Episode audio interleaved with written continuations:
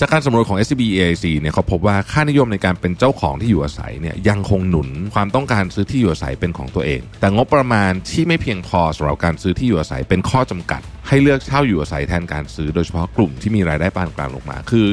อยากเป็นเจ้าของแต่ว่าที่เช่าเนี่ยไม่ได้เช่าเพราะคิดว่าการเช่าดีกว่า แต่ว่าเช่าเพราะยังซื้อไม่ได้ ดังนั้นผู้ประกอบการที่พัฒนาโครงการประเภทนี้ก็อาจจะหันมากระตุ้นตลาดหรือกระตุ้นการซื้อนะครับเพื่อระบายสต็อก ก็คือว่าตลาดนี้ก็ควรจะรีบทำโปรโมชั่นบางอย่างแล้วก็เปิดตัวอย่างระมัดระวังเพราะมันมีจำนวนเหลืออยู่ค่อนข้างสูงนะครับเอาวันนี้จะมาชวนคุยเนื้อหาของเราในวันนี้เนี่ยเป็นเรื่องของกำลังซื้อที่อยู่อาศัยนะครับเช็คกำลังซื้อที่อยู่อาศัยหน่อยโดยเฉพาะสำหรับคนที่รายได้ปานกลางลงมานะฮะ Mission to the Moon Podcast brought to you by Shutterstock สร้างสรรค์อย่างมั่นใจ ขับเคลื่อนด้วยพลัง AI ตามจินตนาการ เปลี่ยนไอเดียเป็นความสำเร็จได้วันนี้ที่ Number 24 ผู้ให้บริการ Shutterstock ในประเทศไทยแต่เพียงผู้เดียว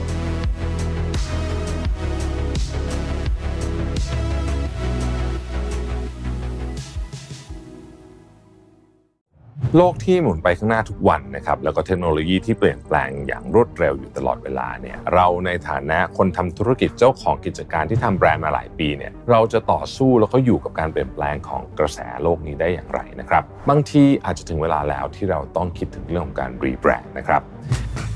กับคอร์สเรียนสดแบบ On-site Rebranding for Entrepreneurs สร้างโอกาสใหม่ให้แบรนด์เดิมสำหรับคนทำธุรกิจนะครับ รุ่นนี้เป็นรุ่นที่ 3 แล้ว กับเนื้อหาฉบับอัปเดตล่าสุด ถ่ายทอดจากประสบการณ์ตรงของการ rebrand ศรีจันทร์ของผม ที่ทั้งคัดทั้งเคี่ยวจนได้องค์ความรู้สุดเข้มข้นนะครับ สามารถสมัครและอ่านรายละเอียดเพิ่มเติมได้แล้ววันนี้ที่เว็บไซต์ Mission To The Moon co หรือ line oa at mission to the moon แล้วพบกันนะครับ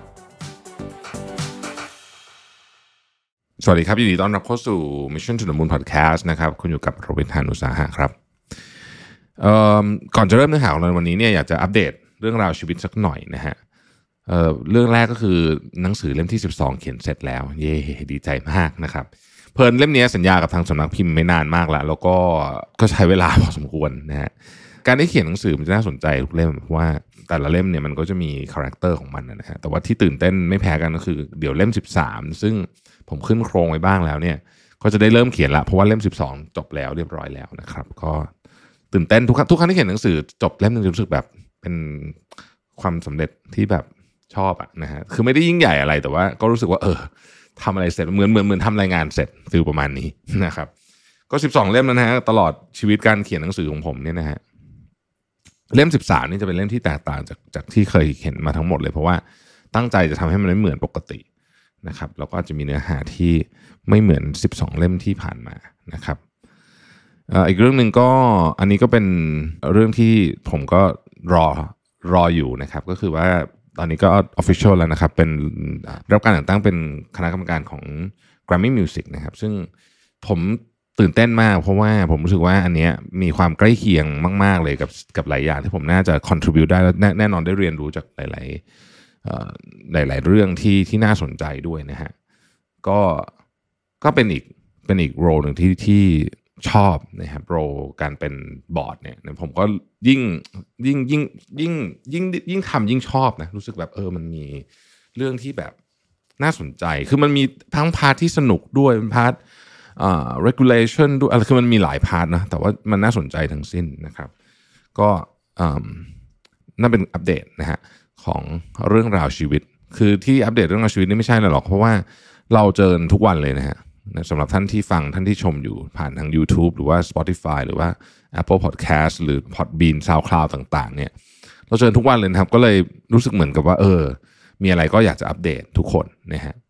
เอาวันนี้จะมาชวนคุยเนื้อหาของเราในวันนี้เนี่ยเป็นเรื่องของกำลังซื้อที่อยู่อาศัยนะครับ เช็คกำลังซื้อที่อยู่อาศัยหน่อยโดยเฉพาะสำหรับคนที่รายได้ปานกลางลงมานะฮะ ในข้อมูลนี้ผมคิดว่านอกจากเรื่องที่อยู่อาศัยแล้วเนี่ยเราจะได้เห็นภาพด้วยว่าตอนนี้นะครับความรู้สึกของเรื่องเงินเรื่องอะไรแบบนี้เนี่ยนะฮะเป็นยังไงบ้างแล้วก็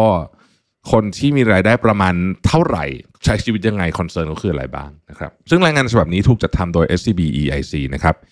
ตีพิมพ์ในเว็บไซต์ใน 26 ตุลานะฮะส่องกำลังซื้อที่อยู่อาศัยนะครับซื้อไหวไหมในรายได้กลุ่มปานกลางนี่คือหัวข้อนะฮะโอเค เรามาเริ่มกันเลยนะครับ report เขาก็เปิดมาบอกว่าโอเค ตอนนี้นะก็ในกรุงเทพเนี่ยก็จำนวนที่อยู่อาศัยเนี่ยมันก็เพิ่มขึ้นนะกรุงเทพปริมณฑลนะครับ แล้วก็การมาของครอบครัวเดี่ยว เทรนด์ของครอบครัวเดี่ยวก็มากขึ้นนะก็คือครอบครัวเดี่ยวก็คือครอบครัวที่มีแต่พ่อแม่ลูกหรือจะมีแต่สามีภรรยาสองคนนะฮะหรืออะไรอย่างเงี้ยคือที่ที่เล็กลงอะว่างั้นเถอะนะครับ อย่างไรก็ดีเนี่ยปริมาณที่อยู่อาศัยเพิ่มขึ้น ครอบครัวเดี่ยวเพิ่มขึ้น แต่ว่าสัดส่วนการเป็นเจ้าของที่อยู่อาศัยลดลงนะครับ อันนี้ก็สะท้อนข้อจำกัดในการครอบครองที่อยู่อาศัยจำนวนบ้านในกรุงเทพและปริมณฑลปรับตัวขึ้นอย่างต่อเนื่องนะครับจาก 4.8 ล้านหน่วยในปี 2013 มาเป็น 6.1 ล้านหน่วยในปี 2022 นะครับอัตราเฉลี่ยอยู่ที่ประมาณ 2.6%ต่อปีนะครับ แม้ว่าสัดส่วนหลักราว 53%ของจำนวนบ้านโดยรวมยังกระจุกตัวอยู่ในกรุงเทพ แต่ก็พบว่าปทุมธานี สมุทรปราการ นนทบุรี เป็นจังหวัดที่เมตราการขยายตัวของจำนวนบ้านสูงกว่าค่าเฉลี่ยนะครับ คือประมาณ 3%นิดๆนะครับสำหรับปทุมธานีและสมุทรปราการนะครับ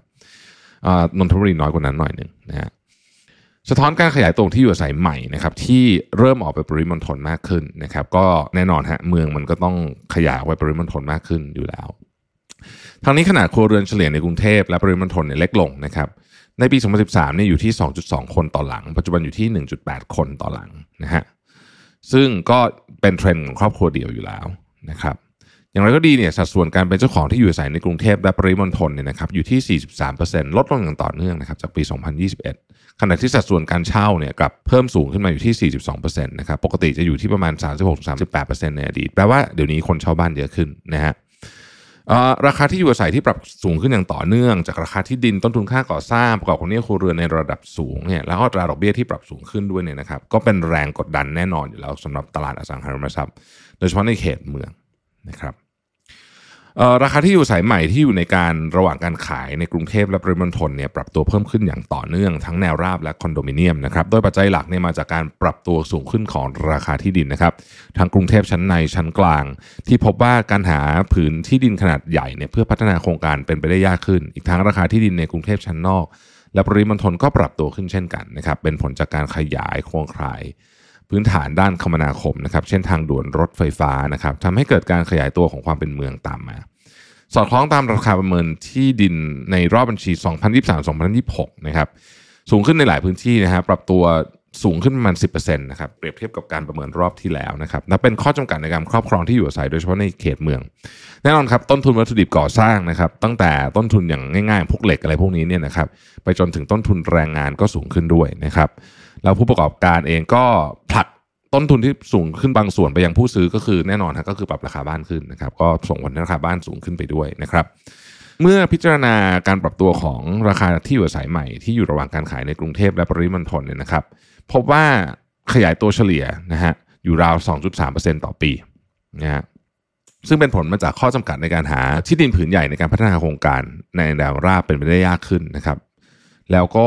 ตอนนี้ค่านิยมก็เลยกลายเป็นพัฒนาแนวราบในปริมณฑลนะฮะโดยเฉพาะตั้งแต่ระดับราคาปานกลางถึง luxury นะครับก็ส่งผลให้ที่อยู่อาศัยแนวราบเนี่ยนะฮะในกรุงเทพและปริมณฑลปรับตัวสูงในอัตราไม่ต่างกันนะครับอันนี้คือที่อยู่อาศัยในแนวราบคอนโดมิเนียมนะฮะคอนโดมิเนียมในปริมณฑลปรับตัวเพิ่มต่ำกว่ากรุงเทพนะครับเพราะอาจจะเป็นเพราะความต้องการน้อยกว่านะฮะราคาคอนโดมิเนียมในกรุงเทพและปริมณฑลเนี่ย กรุงเทพขยายตัว 4.3%นะครับในรอบ 10 ปีที่ผ่านมาคือ 2013ถึง2023 ในขณะที่ปริมณฑลขยายตัว 3.2%นะครับนอกจากนี้ประเด็นเรื่องของหนี้ครัวเรือนก็น่าสนใจนะครับหนี้ครัวเรือนไตรมาสที่ 2 ของ 2023 คือตัวเลขล่าสุดที่ประกาศออกมาเนี่ยอยู่ที่ 90.7%นะครับซึ่งสูงมากนะครับเราพูดกันหลายรอบแล้วว่าสูงติดท็อป 10 ของโลกนะฮะเราก็เราเป็นประเทศเดียวที่ไม่ได้เป็นประเทศร่ำรวยด้วยที่ติดท็อป 10 นะครับ นี่ครัวเรือนที่สูงแบบนี้เนี่ยสะท้อนสภาวะครัวเรือนไทยที่ยังเผชิญปัญหารายได้ไม่พอกับรายจ่ายนะครับ และเป็นข้อจำกัดแน่นอนเลยนะฮะในการเข้าถึงสินเชื่อเพื่อการอยู่อาศัย แล้วก็อัตราดอกเบี้ยนโยบายปรับขึ้นนะครับส่งผลให้อัตราดอกเบี้ยทั้งหมดปรับขึ้นทั้งกระดาน แล้วก็เป็นแรงกดดันในการซื้อที่อยู่อาศัยนะครับ ส่งผลให้ผู้ที่ต้องการซื้อที่อยู่อาศัยบางส่วนเนี่ยเลื่อนออกไปนะครับโดยเฉพาะกลุ่มคนที่มีรายได้ปานกลางลงมา และกลุ่มที่มีความเปราะบางทางการเงินนะครับ กดดันการฟื้นตัวของตลาดที่อยู่อาศัยให้เป็นอย่างค่อยเป็นค่อยไปนะครับ ประเด็นต่อไปนี้เป็นประเด็นที่น่าสนใจมากนะฮะมันมีข้อถกเถียงเรื่องการเช่าเช่าหรือซื้อดีอะไรพวกนี้ใช่ไหมว่าจะใช้เงินเท่าไหร่เดี๋ยวนี้ผมเริ่มเห็นคอนเทนต์แบบนี้เยอะนะฮะแล้วก็มีการคำนวณตัวเลขออกมา จากการสำรวจของ SCB EAC เนี่ยเขาพบว่าค่านิยมในการเป็นเจ้าของที่อยู่อาศัยเนี่ยยังคงหนุนความต้องการซื้อที่อยู่อาศัยเป็นของตัวเอง แต่งบประมาณที่ไม่เพียงพอสำหรับการซื้อที่อยู่อาศัยเป็นข้อจำกัด ให้เลือกเช่าอยู่อาศัยแทนการซื้อ โดยเฉพาะกลุ่มที่มีรายได้ปานกลางลงมา คือ อยากเป็นเจ้าของแต่ว่าที่เช่าเนี่ยไม่ได้เช่าเพราะคิดว่าการเช่าดีกว่า แต่ว่าเช่าเพราะยังซื้อไม่ได้นะครับ มีการสำรวจนะครับในปีเนี้ยปี 2023เนี่ยผู้ตอบแบบสำรวจประมาณ 1,500 คนเนี่ยนะครับ 81%นิยมซื้อมากกว่าเช่านะก็คือ 80%บอกว่าไม่มีแผนเช่าอะอยากซื้อนะครับ ถ้าไปดูเจเนอเรชันน่าสนใจ ถ้าเป็นเบบี้บูมเมอร์เนี่ยนะฮะจะบอกว่าอยากซื้อ 88%เลยนะครับ Gen X เนี่ย 82%นะฮะ Gen Y 77%คือค่อยๆ ลดหลั่นกันลงมานะครับ ทีนี้แต่ว่าถ้าไม่ซื้อเราไปเช่าเนี่ยสาเหตุอะไรถึงไปเช่านะครับสาเหตุหลักที่สุดเลยก็คืองบประมาณไม่เพียงพอนะครับ 48%หรือเช่าเพราะว่ามีบ้านที่อื่นอยู่แล้วนะฮะอันนี้ 30%นะครับเช่าเพราะไม่ต้องการมินิระยะยาว 29%นะครับเช่าเพราะไอ้ที่ไปเช่าเนี่ย มันอยู่ใกล้ที่ทำงานหรือที่ที่เรียนนะฮะ27%นต์นะครับห้าคือยังไม่มั่นใจว่าจะลงหลักปักฐานโซนไหนก็เลยเช่าก่อนนะครับ27%แล้วก็ที่เหลือก็เป็นพวกเดินทางสะดวกอะไรเงี้ยก็ว่ากันไปนะครับ ส่วนใหญ่นะครับ72%เนี่ยมองหาคอนโดเช่าไม่เกินหมื่นหนึ่งนะฮะแล้ว21%เนี่ยมองหาคอนโดเช่าที่หมื่นถึง20,000มีเพียง7%เท่านั้นนะครับที่มองหาคอนโดเช่าเนี่ย ที่สูงเกิน 20,000 บาทขึ้นไปนะเพราะฉะนั้นตลาด Luxury คอนโดก็มีจำนวนไม่เยอะแต่ว่ากำลังซื้อกลุ่มนั้นนะเยอะแต่ว่าจำนวนนะไม่เยอะนะครับทีนี้เวลาไปถาม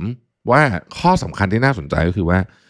เวลาบอกว่างบประมาณไม่พอในการซื้อนะครับที่บอกว่า 48%ตอบว่างบประมาณไม่พอในการซื้อเนี่ยถ้าเราไปดูถึงเรื่องของใช้คำว่าอะไรเดียรายได้นะฮะรายได้ว่างบประมาณที่บอกว่าไม่พอในการซื้อเนี่ยนะครับถ้าแบ่งออกเป็นกลุ่มรายได้แล้วเนี่ย จะเป็นยังไงบ้างนะครับ ในกลุ่มที่รายได้ไม่เกิน 15,000 บาทนะฮะ17%ในกลุ่มที่รายได้ 10,000ถึง30,000 บาทเนี่ย31%และกลุ่มที่รายได้ 30,000ถึง50,000 บาทเนี่ย25%ก็คือประมาณครึ่งกว่านะฮะของคนที่มีรายได้ต่ำกว่า 50,000 บาทเนี่ย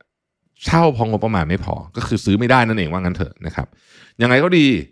คนที่รายได้สูงก็ไม่ใช่ว่าจะมีงบประมาณสำหรับการซื้อเสมอไปนะครับ กลุ่มคนที่รายได้สูงเนี่ยเอาผมเอาสูงสุดเลยนะสองแสนบาทขึ้นไปเนี่ยนะฮะ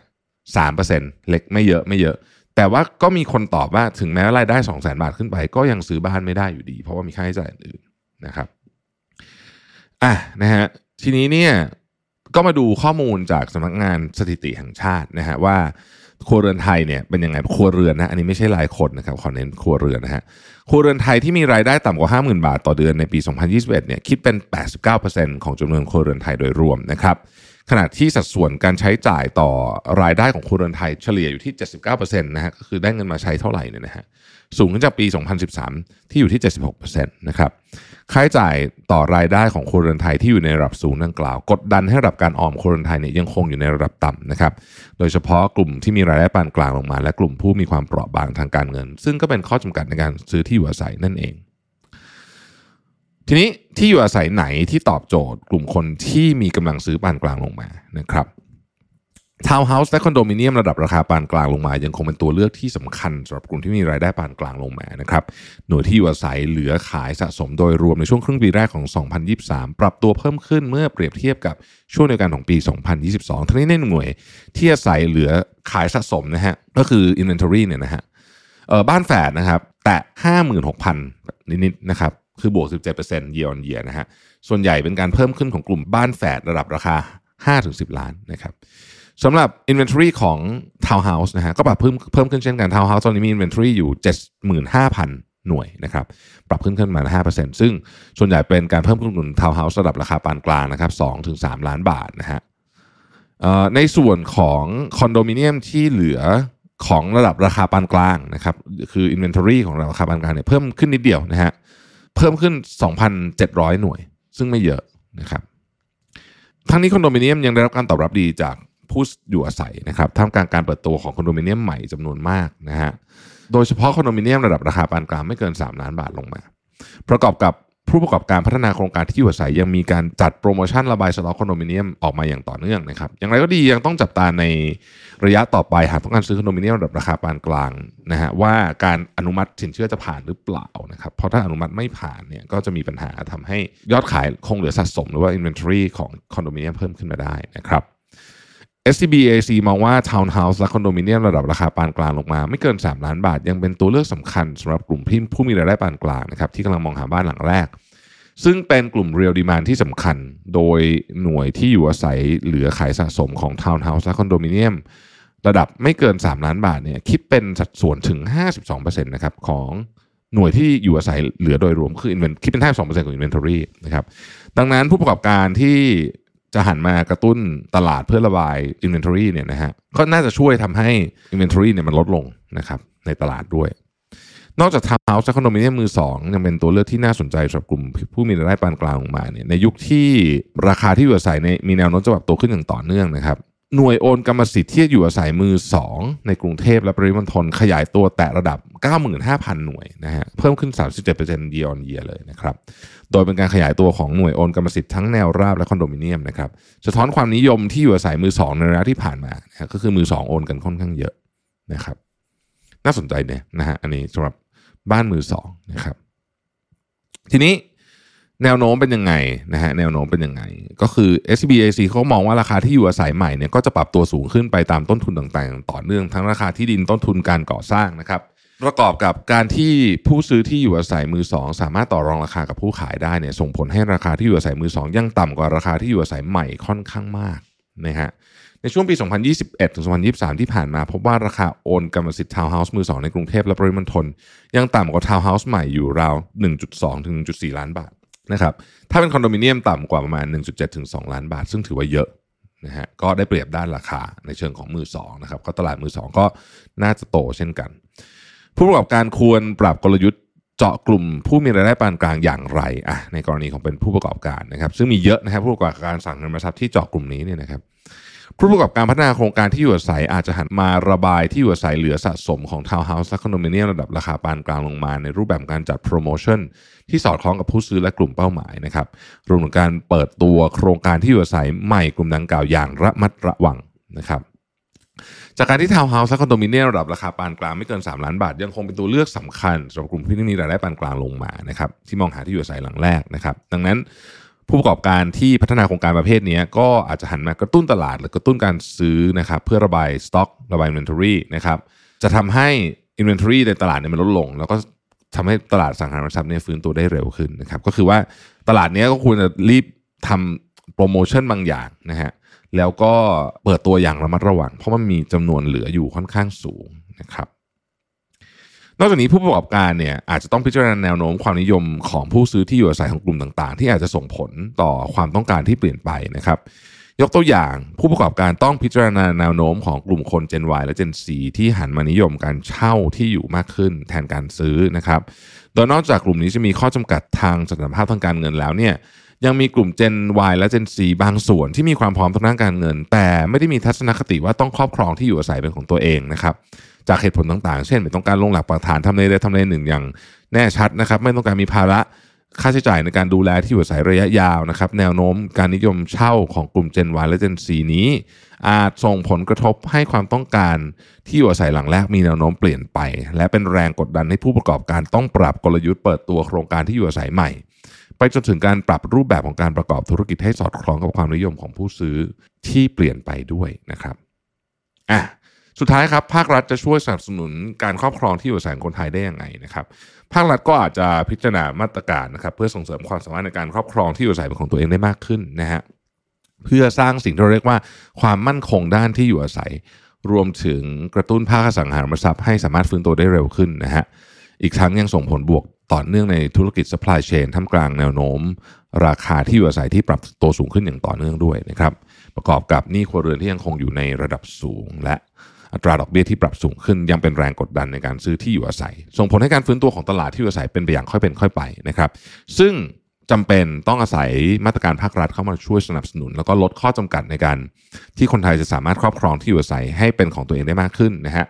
SBAC มองว่าภาครัฐอาจพิจารณามาตรการต่างๆ เพื่อส่งเสริมให้กลุ่มคนที่มีรายได้ปานกลางลงมานะครับกลุ่มที่มีความเปราะบางทางการเงิน และกลุ่มที่มองหาที่อยู่อาศัยหลังแรกเนี่ยมีความสามารถในการครอบครองที่อยู่อาศัยเป็นของตัวเองได้มากขึ้นนะครับเพื่อช่วยส่งเสริมความมั่นคงด้านที่อยู่อาศัยนะครับ เช่นมาตรการการสนับสนุนสินเชื่อที่อยู่อาศัย อัตราดอกเบี้ยต่ำสำหรับกลุ่มผู้มีรายได้น้อยนะครับ มาตรการตรึงอัตราดอกเบี้ยสินเชื่อที่อยู่อาศัยสำหรับกลุ่มผู้ซื้อที่อยู่อาศัยหลังแรก มาตรการลดหย่อนภาษีสำหรับกลุ่มผู้ซื้อที่อยู่อาศัยหลังแรกนะครับ นอกจากนี้ภาครัฐอาจดำเนินการผ่อนปรนข้อกำหนดของมาตรการที่กำลังดำเนินการอยู่นะครับทั้งมาตรการลดค่าธรรมเนียมการโอน และค่าจดจำนองนะครับสำหรับกลุ่มที่เอ่อเป็นการซื้อที่อยู่อาศัยระดับปานกลางลงมานะครับจากปัจจุบันที่มีการลดขั้นเงินการโอนนะฮะของราคาไม่เกิน 3 ล้านอยู่ที่ 2%หรือ 1%นะฮะและลดค่าจดจำนองจาก1เหรือ0.01%จะหมดสิ้นปี 2023 จึงอาจดำเนินการต่ออยู่ต่อไปนะครับ รวมถึงโครงการบ้านล้านหลังระยะที่3นะครับที่มีการกำหนดวงเงินไว้ 20,000 ล้านบาทนะฮะและกำหนดเพดานการปล่อยสินเชื่อ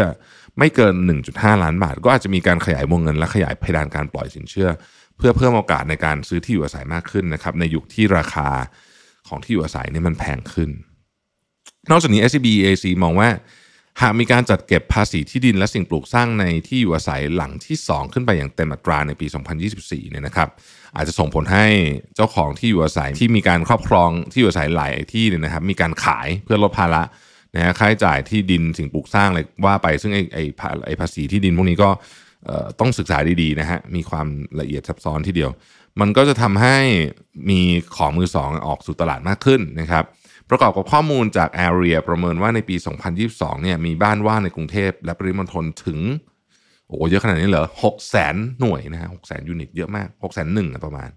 คิดเป็นสัดส่วน 13%ของจำนวนบ้านในกรุงเทพและปริมณฑลโดยรวมนะครับ ซึ่งเป็นการปล่อยที่อยู่อาศัยทิ้งไว้โดยไม่ได้ใช้ประโยชน์ทำให้สูญเสียโอกาสในการก่อให้เกิดมูลค่าทางเศรษฐกิจนะครับ ซึ่งอันเนี้ยภาครัฐจะสามารถพิจารณามาตรการเพื่อส่งเสริมการซื้อที่อยู่อาศัยมือสองได้เพิ่มเติมนะครับเพื่อเป็นทางเลือกสำหรับกลุ่มคนที่มีระดับรายได้ปานกลาง กลุ่มคนที่มีความเปราะบางทางการเงิน และกลุ่มคนที่มองหา ที่อยู่อาศัยหลังแรกนะครับ ให้สามารถซื้อได้ง่ายขึ้นนั่นเอง ทั้งนี้นอกจากสนับสนุนให้เกิดความสามารถในการครอบครองที่อยู่อาศัยเป็นของตัวเองแล้วเนี่ยจะช่วยส่งเสริมความมั่นคงด้านที่อยู่อาศัยแล้วยังเป็นการช่วยเร่งให้ Inventory ที่เหลืออยู่ในตลาดเนี่ยนะครับ ทั้งของใหม่ของเก่าเนี่ยน้อยลงด้วยนะครับ ซึ่งก็จะมีการลด Inventory ของบ้านในตลาดเนี่ยจะทำให้กระตุ้นภาคสังหาริมทรัพย์ฟื้นตัวได้เร็วขึ้นนะครับก่อให้เกิดเม็ดเงินหมุนเวียนและเกิดการจ้างงานในตลาดที่อยู่อาศัย นะฮะอีกทั้งยังส่งผลด้านบวกต่อเนื่องไปยังธุรกิจที่เกี่ยวข้องใน supply chain ที่อยู่นะครับตั้งแต่รับเหมาก่อสร้างบริการตกแต่งนะครับวัสดุก่อสร้างเครื่องใช้ไฟฟ้าเฟอร์นิเจอร์และอื่นๆตามมา ซึ่งก็จะเป็นการทำให้เศรษฐกิจไทยโตได้ด้วยนะครับ ขอบคุณ SCB EAC นะครับสำหรับข้อมูลในวันนี้แล้วพบกันใหม่พรุ่งนี้ครับ สวัสดีครับ สมัครสมาชิก Mission Club YouTube Membership นะครับ ราคาเริ่มต้นเพียง 50 บาท มีสิทธิพิเศษมากมาย เฉพาะสมาชิกเท่านั้น กดสมัครอ่านรายละเอียดได้ใต้คลิปเลยนะครับ ขอบคุณครับ Mission to the Moon Podcast Presented by Number 24 ผู้ให้บริการ Shutterstock ในประเทศไทยแต่เพียงผู้เดียว ให้การใช้งานลิขสิทธิ์เป็นเรื่องง่าย ทุกการใช้งานสร้างสรรค์อย่างมั่นใจ ให้ Number 24 Shutterstock ตอบทุกการใช้งานคอนเทนต์